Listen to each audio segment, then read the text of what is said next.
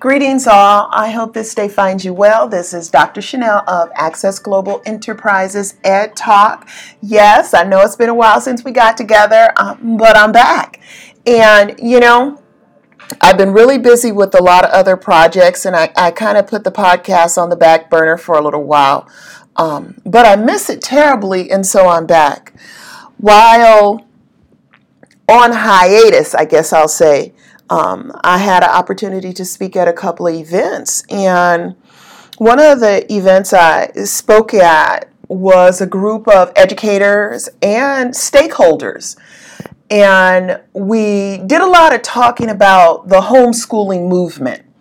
And I, I love the idea of homeschooling. I think anybody who is capable and has the ability to do it should definitely try it because I, I believe that there is value in um, deciding to provide your children with the education that is outside the scope of what we typically see or do.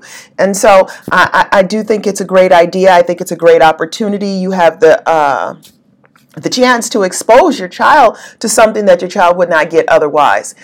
Now, that was a lot of the discussion, but then I began to think about okay, so there's a homeschooling movement, and you have all these people who are able and willing and jumping out there and doing it.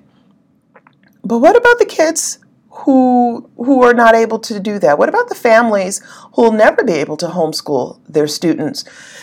Um, when I think about the homeschooling movement, it kind of reminds me of other movements dealing with education. You have a situation where the public school is not adequately meeting the needs of students. And so as parents, we decide, okay, let's move out to the suburbs. Maybe our kids will have a better opportunity there. Okay, let's homeschool. Maybe our kids will have a better opportunity there. Okay, let's put them in a private school. Maybe our kids will have a better opportunity there. Mind you, I'm guilty of this. I am guilty of this. But what if we decided to improve the public schools? What if we decided to take back our schools?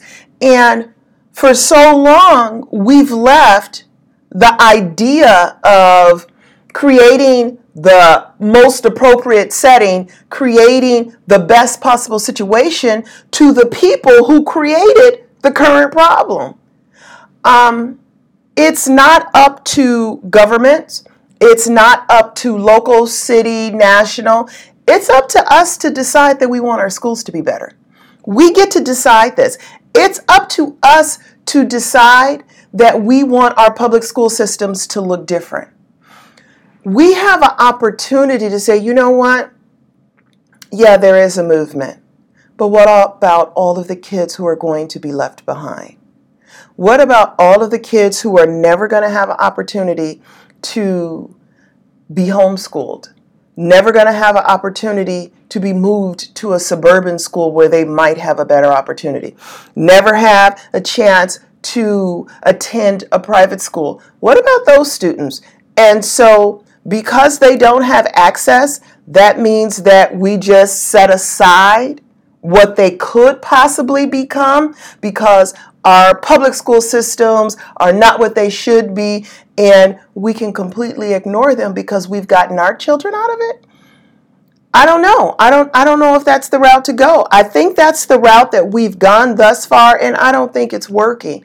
Um, I recently had a chance to hear uh, a public speaker who talked about basically it is up to us to make our greater community better. Um, and it's funny because it was a mixed room, all people's from people from all walks of life. And I'm thinking to myself, you're right, it is up to us. You know, if you have pockets of the community that are suffering, it is up to the greater community to do something about that. It is up to the greater community to get involved. But you know what I thought? I said to myself, there are reasons why people don't decide that this is a good idea. Um, because they actually believe that by helping someone else, you hurt yourself. People actually believe that. If I choose to help this public school system, what if my child's school system is impacted? Okay, so What's the alternative? What if you don't choose to help? What if you don't choose to get involved? What if you don't choose to be a part of the lawmaking process that says something has to happen? Okay, well, we end up with public schools that are broken down, ineffective, and unable to really educate the students who are there. So, how does that impact the greater community? Well, we don't have a viable employment pool. We don't have people who can do the job. Our communities suffer. And I know what you're thinking. Well, if I live out in the suburbs, how is my community suffering? If there is one stain in the fabric, we all suffer. We all suffer. And so, what we have to do is take a view from the balcony, get past the idea of if I do this, it's going to hurt me if you don't do it, it's going to hurt you. That's the alternative. That's what people have to realize. If you don't do it, it's going to hurt you. So, um, like I said, I had an opportunity to connect with a few people uh, during my time away and really listen to some dialogue about what's going on. And so, what I'm going to be doing in the next few sessions, next few episodes, is really talking about strategies to improve our public schools so that we can further improve our greater community. Because if they suffer, we suffer. And I know it doesn't seem like it's going to impact us, but it will. It will. It always does. If they suffer, we suffer. And so, um, that's what I'm looking at. That's what I'm interested in doing. I'd love to connect with people who are also interested in it. Um, I just want to see what we can do to be the change that we need because no one's coming to save our communities. It is up to us. And so, if you are a, a suburban resident and you know that there is a community near you that is suffering, figure out what you can do to get involved. You know, elections just passed. What can you do to get involved? How could you offer your assistance to be a part of the movement that is going to take place, that has to take place? Because if they win, we win, you know?